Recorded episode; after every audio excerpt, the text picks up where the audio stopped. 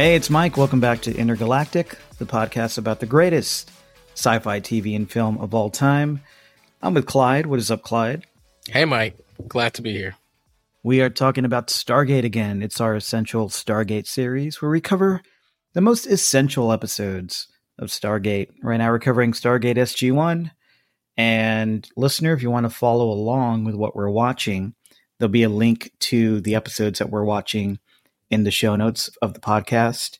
And we got a list from gateworld.net. Gateworld is telling us which episodes are essential to get the full story of Stargate SG1. So today, what are we covering, Clyde? Uh, I think we're covering Marvel's uh, Thor Ragnarok. no. Um, we are covering first season's episode, Thor's Hammer. Episode 9, Thor's Hammer. Let's go.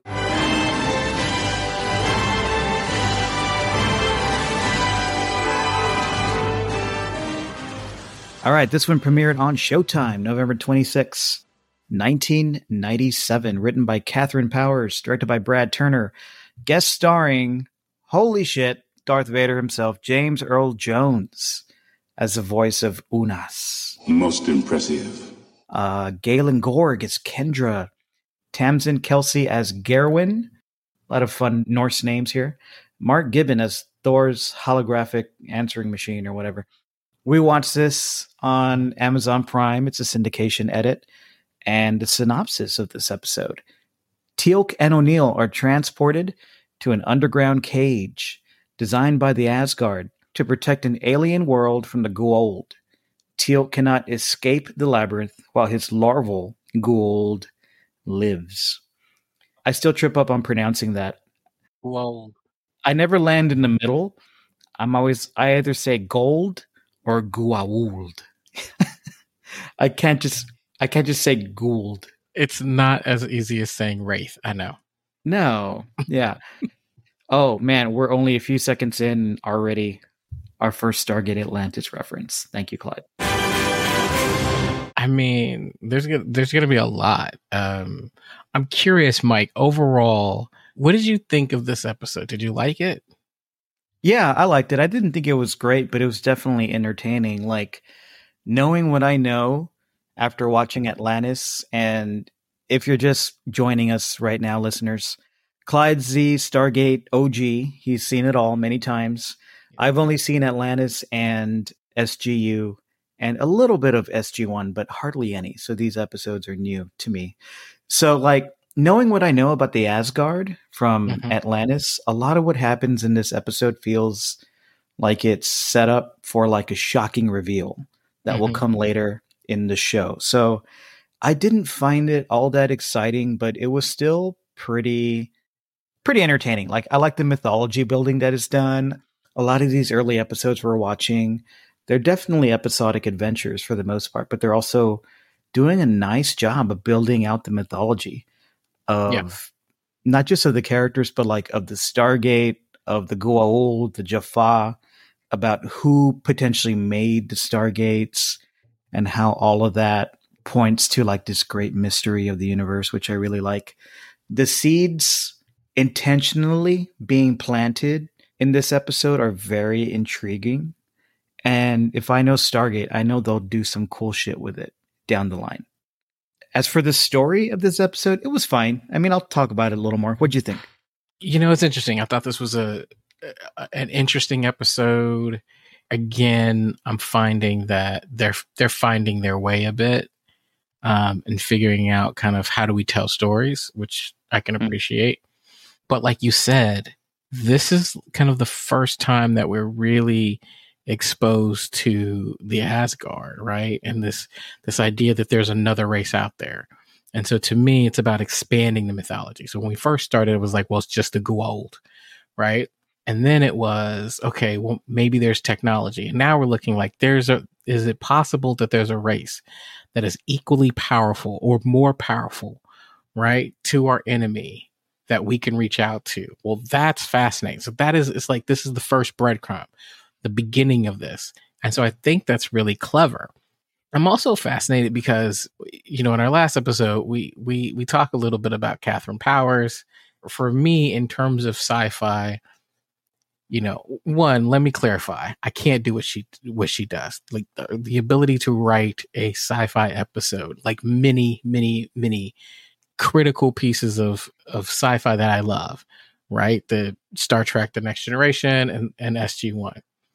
So I wanted to to clarify that I think she's incredibly talented. However, she's also written two of the worst show like episodes to me in the history of sci-fi and so for her to, to, to for us to be talking about on the list of episodes you must watch, and for her to bounce back and be like, okay, I, what's the other one? Uh, it's Code of Honor in TNG, and it's Emancipation oh, no. in this one. Yeah, she wrote both. No, yeah. Oh man. And okay, you said two of the worst. That's definitely like the worst. What's what's the other one? Well, Emancipation is uh, like episode one, three, or four in the in SG one of SG one. Oh. Yeah, which is basically SG1's version of Code of Honor. So wow, yeah. I'm sorry we had to watch this. Fuck you, Katharyn Powers. no, no, no. But it's it's nice to it's nice to be able to say okay, like because I'm big on just because you you fall down once or twice, that's not the whole book, right? And I and very generous of you. Well, you know, Mike, we were talking about earlier. We were talking about um another sci-fi series, For All Mankind, which is written by Ron Moore. Mm-hmm. And I go, sometimes you have to trust the people who are running these shows, right? You got to trust them a little bit. Like, stay with them for a little bit. They'll figure it out. Like, when you know they're good, right? And this is a team where I'm like, look, let's give them the benefit of the doubt. If they want to rock with Katharyn Powers, then I should cut her some slack. Okay. So, but overall, I thought it was interesting. I it, I thought it gave us a sense of this is the background about this conflict that's been going on in the universe far before mm-hmm. us humans joined into the fight. Like that's the thing. It's fascinating from the fact that like we're brand new into this fight. Like we're just getting started. So we've got to figure out well, what's the landscape. Yeah, it makes the landscape and everything feel really rich. Like there's so much to discover and unearth and delve into with this show through the eyes of our SG1 characters, right? Um, I think what really succeeded in this episode was the pairing of Jack and Teal'c, where we see Jack really show his compassion and friendship and his care towards Teal'c. And this whole plot about how Thor's hammer can kill the Goa'uld inside the host really gave the show another chance to display how altruistic the character of Teal'c is, which I I love Teal'c at this point. Mm-hmm. I like how at the end the show firmly underlined how these characters have already formed this family unit to the point where even Daniel Jackson agrees that sacrificing Teal'c to this cave or whatever cannot happen, even if it means a chance to one day um, give up saving Sha're and Skaara.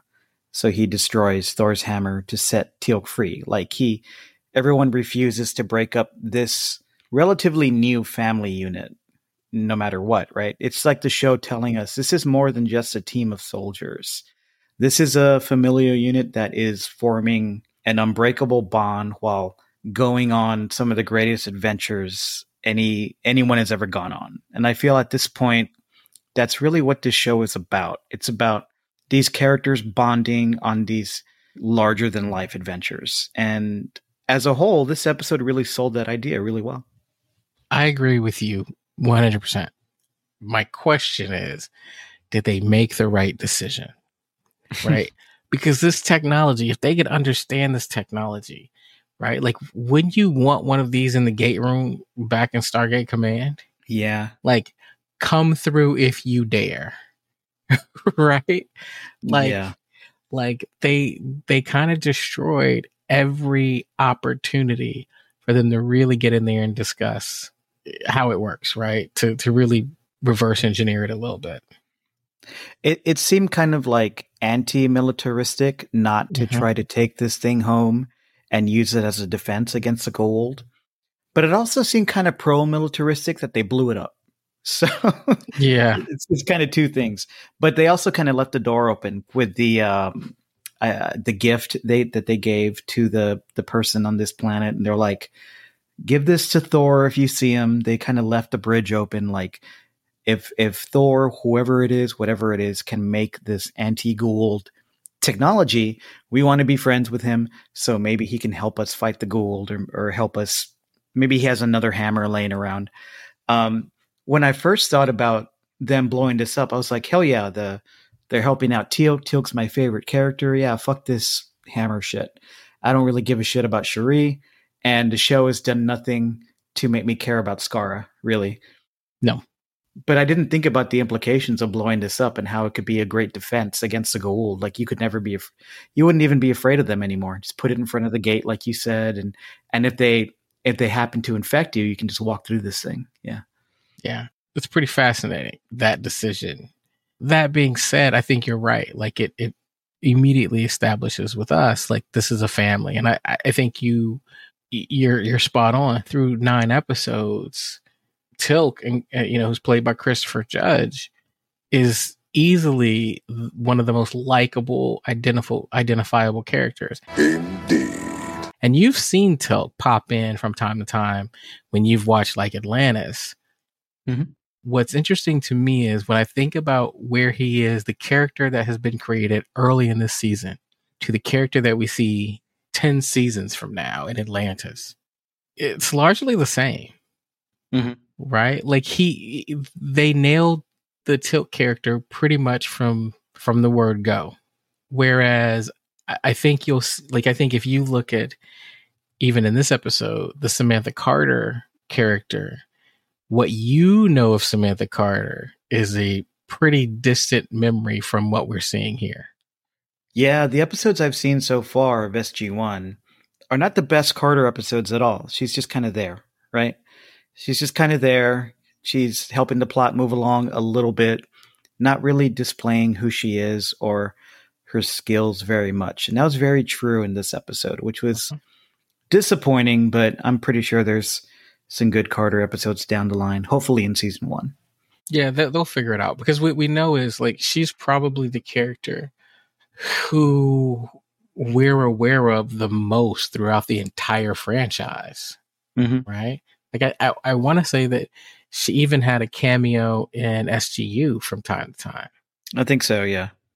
Right? Like it's like she she becomes probably the most identifiable Stargate character, like in terms of longevity. And she becomes just a badass boss. Sidebar: Did you ever watch her show Sanctuary? After all did this? not like one episode.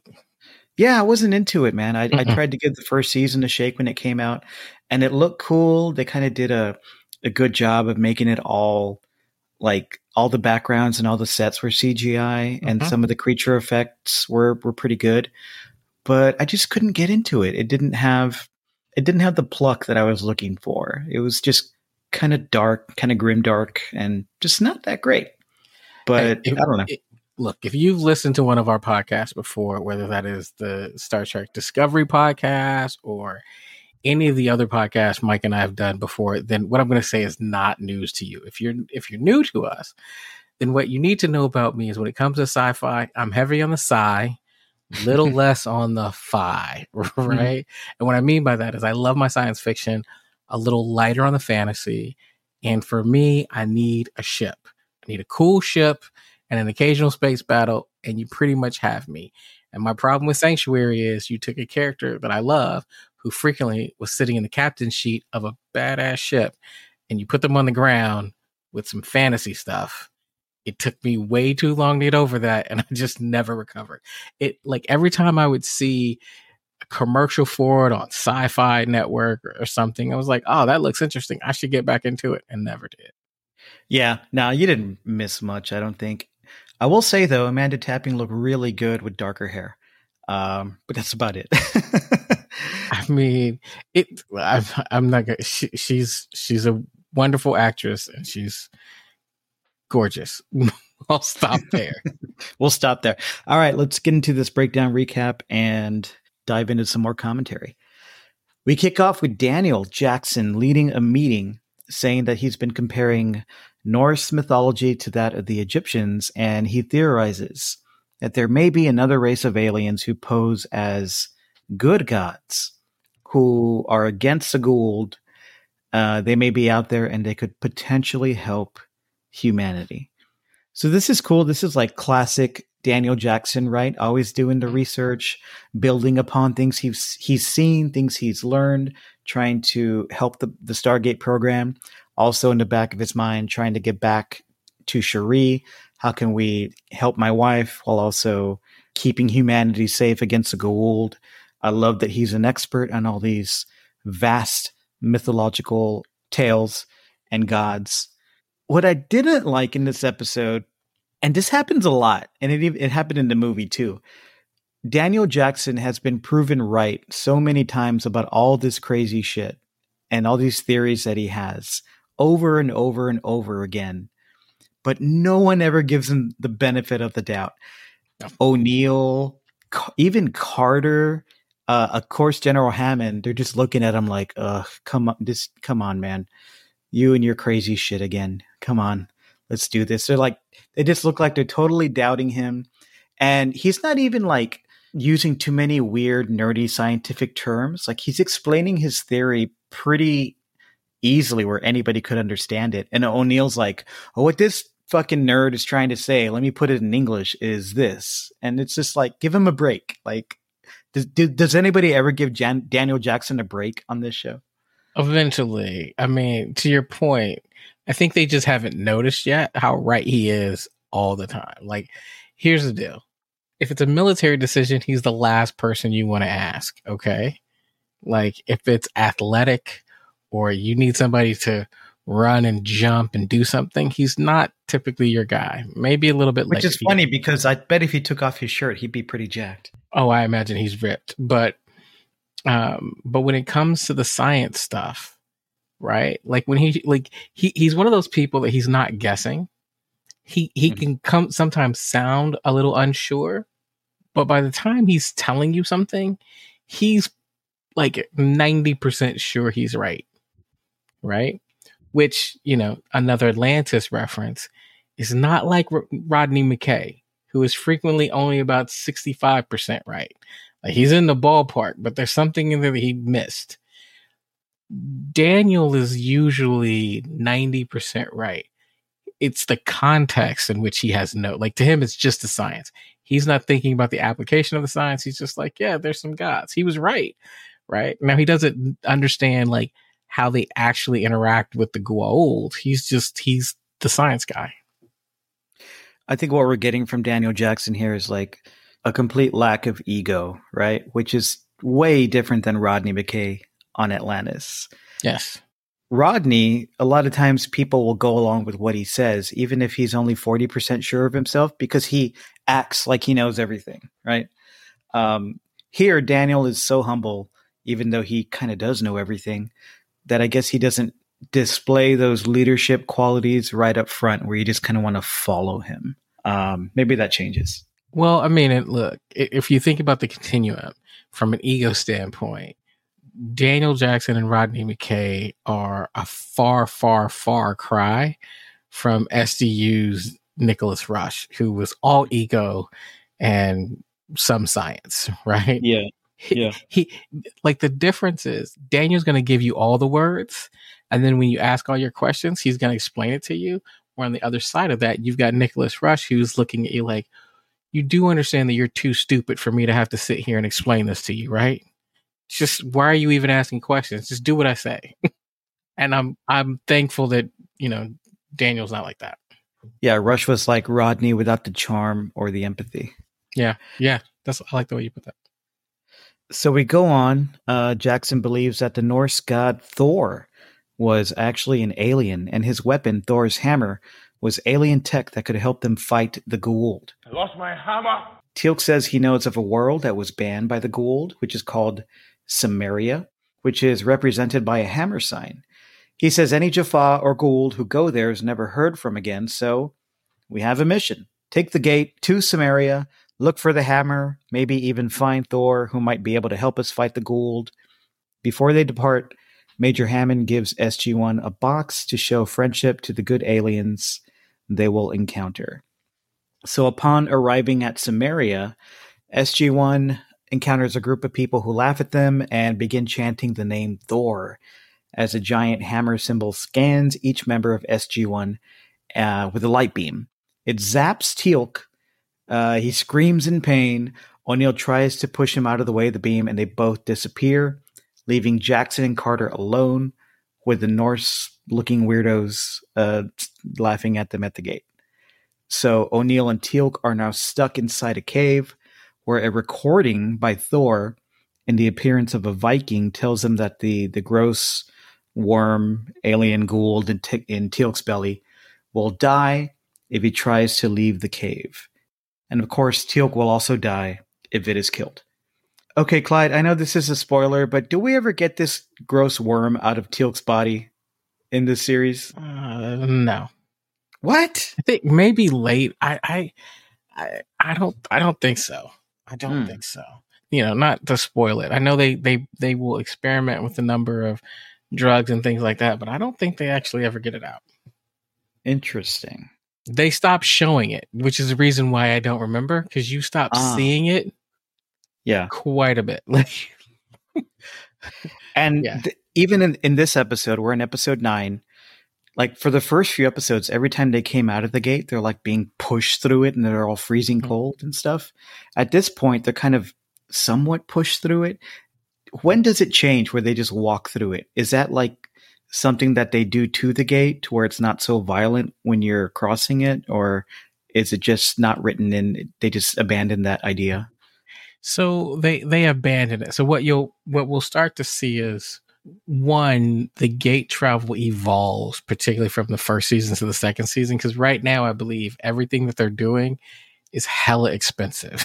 so mm. they mm-hmm. start they start to get to a point where it's much more like it becomes a lot like what you're used to in Atlantis. Like when you step through, if it's safe, you know it's safe, and you just kind of step through, and it's like, hey, it's just a, a wormhole, and they they Yeah. stop with the dramatics like. I'm so cold, or I'm, I, I come through and I'm being tossed and thrown across the room. Like all that stops, and it just becomes like walking through it, unless it's a plot device because the gate is upside down or something Mm. Yeah. it's in a room with no air or something like that. yeah. What did you think about the prospect here of the show teaming up or separating the team where it's Jackson and Carter on the surface, but it's O'Neill and Teal'c um, stuck in this cave? Well, there's a there's a couple things I really liked about this. One, the fact that the the residents of the planet are chanting. Mm. Like I love that comfort. Like we haven't seen this before. Every planet that the Goa'uld has has visited is always like people are in fear. And this one, like the gate opens and like, awesome. It's like we haven't seen one of these in a minute. Like, yes. like I That's haven't true. like like they were super excited. Like, man, was hoping we would get more of these and we haven't seen one in a while, so let's see what happens. And like everything from what was it? I forget her name. It's like Gao, uh, a Gairwyn. Gairwyn comes over and says, like, you're kind of short for gods, aren't you? Like the way they look at them is so without fear that it's amazing. Right? It's the first time we see it. So I, I like that. And then to split the team, I think was was incredible because we needed to see them a little differently. And like I said, I don't know that we got a whole lot of the Carter Jackson pairing, but I do think we got a ton out of O'Neill and Teal'c. And we're starting to see the, the bond that they have really start to solidify. And we're seeing who they are Who are you? right? Sometimes I think in, in a true ensemble, when it's all four of them, it's, it can be kind of hard. But when you Mhm. put them on their own, and now you don't have access to Daniel Jackson's brain or Samantha Carter's cleverness, like now they're on their own, and you get to really explore who they are as characters. Yeah, this this was very much more of a Teal'c and O'Neill episode. Mm-hmm. Jackson and Carter are just kind of following the clues to find them. Um, so speaking of that, Jackson and Carter get help from a nice local lady who you mentioned named Gairwyn. She takes them to see Kendra, who was once a Goa'uld host. Kendra reveals that she somehow influenced the Goa'uld inside of her to visit Cimmeria as a way to trick the Goa'uld, kill it with Thor's hammer, and free herself. Daniel and Carter are surprised and heartened to hear that Kendra was able to influence the Goa'uld while she was possessed, and Daniel hopes that Sha're can be freed the same way with Thor's hammer.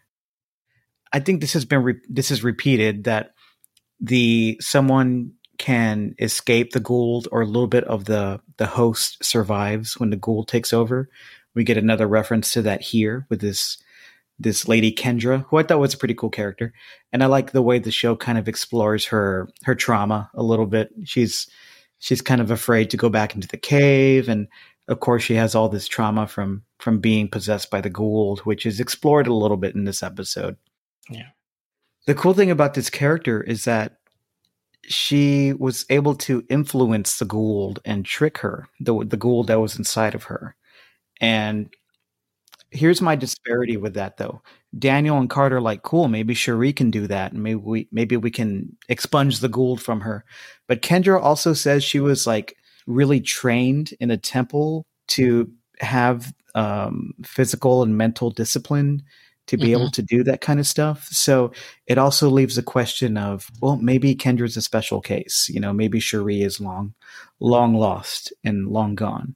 Also, I, I still don't care about Sha're. So I know this this didn't mean much to me. Um, I, w- I was more invested in this character Kendra getting over her shit and and and than I than I am in like seeing Sha're uh, freed from the Goa'uld. Yeah, I mean, I I would agree with you. I would definitely agree with you that that I was more interested in Kendra's backstory and, and what what that experience was, and then somewhat interested in her kind of taking them to the back entrance of this uh, of this labyrinth. The Sha're plot is, I think you've said this before. It's just losing a lot of steam for me. It's just it's not the driving motivator. And, you know, I think you called maybe, it maybe they would like sometimes cut back to the Goa'uld that hosts that has taken over Sha're, and you see her doing stuff, but then maybe you see her hesitating. You know, like that would leave some seeds for the viewer, not just to remind you of Sha're, but to make you care about her and to like see her struggle. So every time Jackson talks about her or is motivated to do something to help her in, in these one off episodes, it means something. Like it has some emotional heft to it but that's just not there. It's just not there. Uh, it's unfortunate. Um, but okay, another spoiler. Tell me this Sha're thing gets wrapped up in season one. No. Oh shit! Really? yeah. Okay, tell me it gets wrapped up. Tell me there's like a two part. Like, there's like a cliffhanger finale in season one, and a Sha're thing gets wrapped up in the first episode of season two. no, I want to say it's um. Let me take a look you're really looking at season eight. No, it's not season eight. I, am trying to think. I think it's like season three. I'm thinking. All right, all right. We'll see. Yeah, I mean it's one of those things. And, you know, you you asked about Teal'c the spoiler. There is some stuff that they do with medicine that makes this whole thing a kind of more, more interesting. Yeah, it's like season three. I don't say we wrap it up, but we get some resolution, some some interest in in Sha're, the Sha're plot line. Um, and then with Teal'c, much later, later in the season, there's some stuff that they do that that kind of makes makes this whole symbiote larva thing much much better. Okay. So they they can recognize the writers recognize that this was a, a challenging plot device to to maintain, and they they handle it handle it well. I think. It's season one. Could be worse. Mm-hmm. Okay, especially with this writer, right? Okay, so um, okay, so inside the labyrinth, O'Neill and Teal'c realize that they are not alone in the cave. They discover that a, a swamp thing style monster named Unas, who is part of the first host race used by the Goa'uld, is alive in the cave, and he's pretty much unkillable. They can knock Unas out for a while with O'Neill's machine gun, but he eventually gets better and continues to pursue them and he wants to eat them. First he wants to eat O'Neill and then he's like, "Hey Teal'c, join join me in eating O'Neill." And then Teal'c's like, "No, he's my friend." And Unas is like, "Cool, I'll just eat both of you." and then he's like, "Your weapons can't kill me." And O'Neill shoots the hell out of him and it looks like he kills him, but since he has the Goa'uld inside of him, he lives because the machine gun won't kill him. So I was really surprised that this was voiced by James Earl Jones. the design of Unas, along with James Earl Jones' voice, did really give it some heft. Uh, this character was a credible threat even after they shot him. And although not much is done with this character, it is interesting to learn that the Goa'uld once bonded with an, other creatures and not just humans or Jaffa's. Mm-hmm. Like they're in these monsters, which like if you wanted to rule the universe, you would probably just take over monsters, right? Because they this guy is a lot stronger and, and more dangerous and a human host would be. So I wonder why they went to to host humans after that. But anyway, I thought it was a cool concept and and a pretty good like design and idea for a character.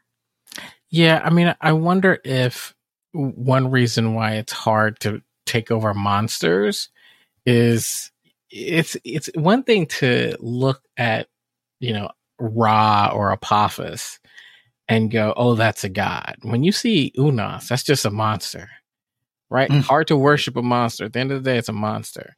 Um, you definitely right. don't want to mate with it. Um, don't want to worship it. Don't want to mate with it, and just want to kill it with fire, pretty much. You know, it's really interesting. I kind of want to go back and do some research because, you know, this episode was done in like 1997.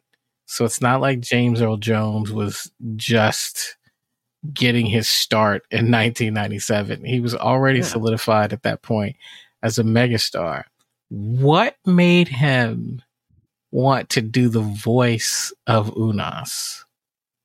I'm just, I'm supremely curious. Yeah, that is so strange. I'm I'm looking it up on the Stargate wiki and James Earl Jones's entry here doesn't have anything that tells you why he was on this show. It just kind of tells you who James Earl Jones was. Um, so I don't know. I mean, James Earl Jones is one of those actors. He's kind of like Christopher Walken, where he'll, he'll kind of do mm-hmm. everything. Um, yeah, maybe he needed a boat. yeah, but even Walken doesn't do like you know Showtime syndicated shows or whatever. So yeah, maybe yeah, maybe he just wanted to buy his kid a car or something. I don't I mean. If you think about it, though, James Earl Jones is one of the most recognizable voices in all of of star or uh, all of sci-fi, right? Yeah, like his voice to me is up there in the categories of voices like uh, Majel Barrett, right? Like when that voice comes on, you're like, I know who that voice is. Mm-hmm maybe he's a sci-fi fan and maybe he was a fan of the the show and was like hey when when it came across his desk he was like yeah i'd like to participate in that because i like this type of stuff. I don't know. Yeah it's possible. I am looking at some of his roles around that time. And i don't know he was still doing big movies. I mean he was doing mm-hmm. some tv i think he just he just wanted to work. He's just one of those guys who works and works and works, right? Yeah. He, he was probably like, you know, if can I just record this from my house because I'm not going to go over there. I'm definitely not going to get in that monster suit. So you get a stunt guy to do that. I'm James Earl Jones, damn you. I will do Stargate, but I'm not going to get in the monster suit. Thank you. Yeah, I'm looking at some some entries, and it's interesting. since he was the first established celebrity to appear on the series Sesame Street in 1969. Um, so you Better. know, I'm yeah, like it's this isn't him joining in a new show that he probably has some positive feelings about. It's not it's not new. So yeah, and it's not like he's gonna be a recurring character, right? Nah, they killed this guy. Huh, yeah. But I, it was a. It was, I think hiring James Earl Jones was a good shortcut to make this guy feel threatening and credible, right? Oh, absolutely. Yeah. So nice job. Now, good job allocating the money to your voice actors in this episode, Stargate. Good job. Yes, yes, yes, yes. All right. So uh, Teal'c and O'Neill reach the exit of the cave. They discover that Unas is following him. He's still alive. And in order to kill him, Teal'c is forced to push Unas into the door of the cave, igniting uh, Thor's hammer and killing the, the symbiote inside Una, nearly killing Teal'c's Goa'uld as well. Carter Jackson and Kendra arrive soon afterwards, and in order for Teal'c to leave the cave, Daniel takes Teal'c's staff weapon and destroys Thor's hammer. Okay, so this is a 90s sci-fi show where we're not going to have any major character deaths or major cast changes. We kind of know that. We kind of get the vibe even when we're watching this now or watching this back in 97. So was there any tension for you that Daniel would not destroy this hammer gate thing? I don't. I, I, I was hoping. I think at the time on the first watch, I wondered if they were going to figure out another way out of it. And the one character that I think I wasn't quite sure what they were going to do with was, you know, they weren't killing Richard Dean Anderson. Like that just wasn't going to happen. No. And so the question was, have they rethought the Teal'c character? Mm. Right? Have they rethought the Teal'c character, which could happen? Um, so there was a little bit of tension. Like it was more of like, how are they going to get out of this? rather than will they not get out of this, if that makes sense. Like I didn't think they were going to kill Teal'c. It was more like, how are they going to get out of this? And what clever. You know, shooting the dang thing probably wasn't my first guess, but you know, yeah, I would have Jack O'Neill answer.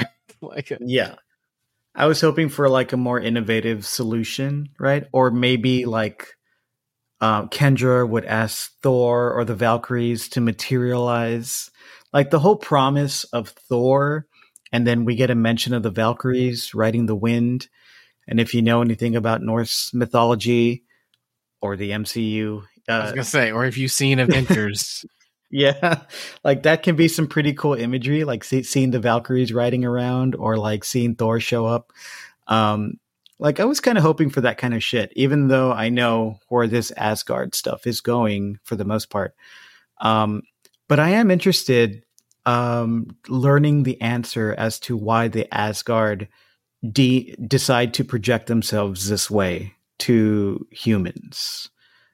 I don't know what the answer is, but it is pretty intriguing. Um, I was kind of bummed that we didn't see any Asgard, real Asgard, in this episode. Tell me, how long does it take for us to to see the real Asgard or the real Thor? It's Do you a remember? little. I, I don't know exactly what it is, but it's it's a little while, and I was annoyed. Like I really, oh yeah, kind of looking it up now. So by the time you you saw them, were you like, oh, this is a cool reveal, or were you like, okay, this is a, kind of a letdown? No, because when we see them, it kind of makes a little sense. Like you're like, okay, they they do a good job. Like it's how how do I say this? It's a little bit of a spoiler, but when you think about what we as people think aliens look like, right? Mm-hmm. Most of the time in sci-fi, they never look like that. True, like the little Roswell Greys. Exactly. Well, what they did here was they made the Asgard look a little like that, which then makes you go, oh, that's where that comes from. So again, they're tying in some of our own history into this sci-fi that makes it like a little bit more believable. I do like that this show, unlike Star Trek, is very much about us dealing with these fantastical situations. You know, it's like, I mean, yeah, they're they're experts in their field, everybody in SG One, but they're essentially just modern day humans. They're not, mm-hmm. you know, people who live in a utopia or you know have no idea what scarcity is. It's us, right? Right. It's us being thrown into these amazing situations, and the show gets to incorporate stuff like the the theory of the Roswell Greys are actually a real alien race, and the Norse gods that we read about in mythology. Well, this is what they really are. Like I like that, and you know, all that stems from the original movie where we got to spin on on Egyptian mythology, and now since we have a show that is essentially going to go on for 10 years, we get to do all these different spins on all these different legends that everyone knows. All right, back to the episode. Before SG1 leaves the planet, they leave the apparently the Sagan Institute made the box that tells people who live in an alien world all about Earth. So they leave that for Kendra to give it to Thor if Thor ever returns to the planet in hopes that they will be able to meet him in the future. I don't know if this is a great idea. What do you think? I, I mean, it's always interesting to me because I mean, in, in real life, when we think about NASA and we think about like, you know, if we ever meet an alien, what do we do? We send out radio waves of popular music from the time period, which was like the 60s. It's, it's always like, who, who's ever in the room who comes up with, this is what our, our first hello to an alien race should be like. I just want to be like, did you have friends? Like, do you know how to meet people? right? Like, who came up with this? you know, it reminds me of of us the scene in Armageddon when he was like, "You guys are NASA. You got a whole room full of geniuses just sitting around thinking up stuff, and this is the best you came up with. like, come on." and yeah, it's like that's what that box reminded most, me of. It was like, really? the most boring and cold info dumps of all info dumps. Here you mm-hmm. are. We're very boring people. Enjoy. it's it's also there's also the sense of like you're really banking a lot on the enemy of my enemy is my friend. Mm-hmm. Right? Now, the enemy of my enemy might be my enemy. Mm-hmm. And so while I'm not saying you need to go all aggressive, a simple hello, we'd love to meet you, like that's kind of where you're at. It's it's kind of like it's it's like asking somebody for their phone number and not giving them your life story in that moment. Just like, hey, I love to kind of catch up for some coffee sometime. Here's my number, give me a call. Not like, here's my life story, by the way. And then if you're interested, you know, slide in my DMs. Like there's a way to do this and a way not to do this. yeah, I would think like maybe a really nice piece of art from a celebrated artist from sure. Earth, right? Something like that. You know, it doesn't have to be a painting, it can be a sculpt a small sculpture, you know, even a frame drawing, something like here's something that means something to us and one of our greatest artisans created it and and here's a piece of us for you. You know, maybe it even tells a story. Not here's an encyclopedia. You know? right. And they're looking at this like, I'm not reading this. No. All right. So overall, we are where we are here in episode nine. Try to think back to when you were first watching this series. Were you feeling positive about it at this time? I know you said some of the episodes we didn't cover on this podcast were were pretty big missteps. Um, so how were you feeling around episode nine? I was feeling pretty good. Like I think at this point, I mean, the first eight episodes, I'm looking back at them now. Like, if we just look at these first eight, it's kind of like, I don't know how you guys got picked up for a second season. I just don't.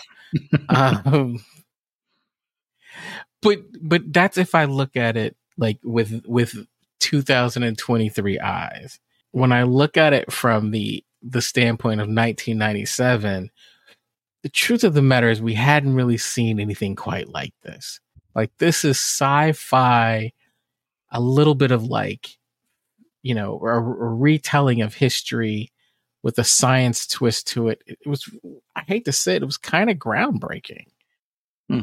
It is Star Trek if the main focus of Star Trek is the four people who beam down to the planet every week. Mm-hmm right? Which it never is, right? And and then you know, Star Trek has this long history of if you're on the way the way team mission and you're wearing a red shirt, I hope you sent the letter to your family because you're probably not coming back.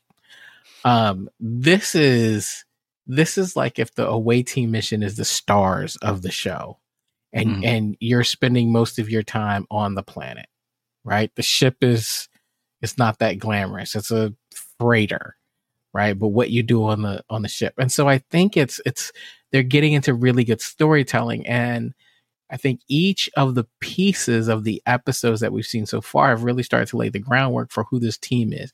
And at this point, we're just getting into like, man, this team cares about people. This is a team I can trust. Like, even we talked about like the Nox, like you're seeing that this is a team. They're a team and they they're constantly focused on everybody else. Right. And that's nice to see. That fits into our what we what we expect from kind of sci-fi.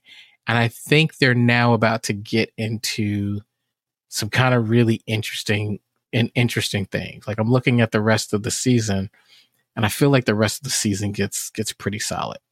Yeah, well said. Speaking of the rest of the season, the next episode we're covering is episode 10, the next one. Uh Torment of Tantalus.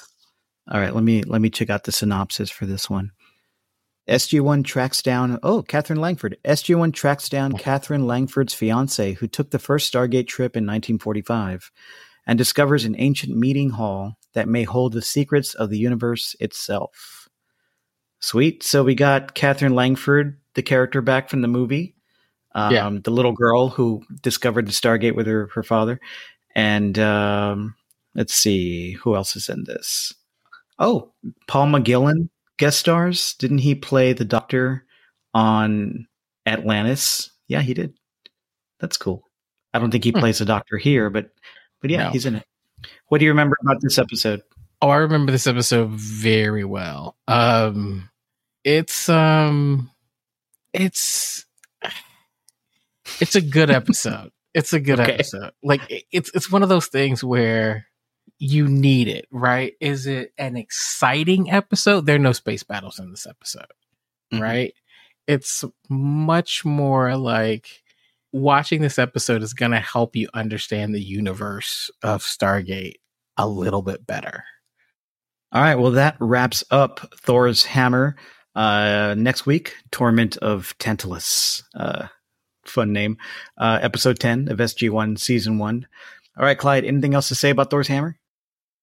No, I think it was a, a, a good watch. I'm glad we did it, and um, can't wait to see more from the Asgard. And where can we find you online, Clyde? You can always find me um, at Clyde Haynes on X, as long as I'm on there. Um, and then if you're looking to kind of hear me talk about other sci-fi, check out uh, the Star Trek Discovery podcast. Find me on Threads and Insta at Mike Moody Garcia. Uh, follow the pod there too at Intergalactic Pod. Find us on Spotify, Apple Podcasts, YouTube, etc. Visit intergalacticpod.co for links to everything related to the podcast. Thanks for listening.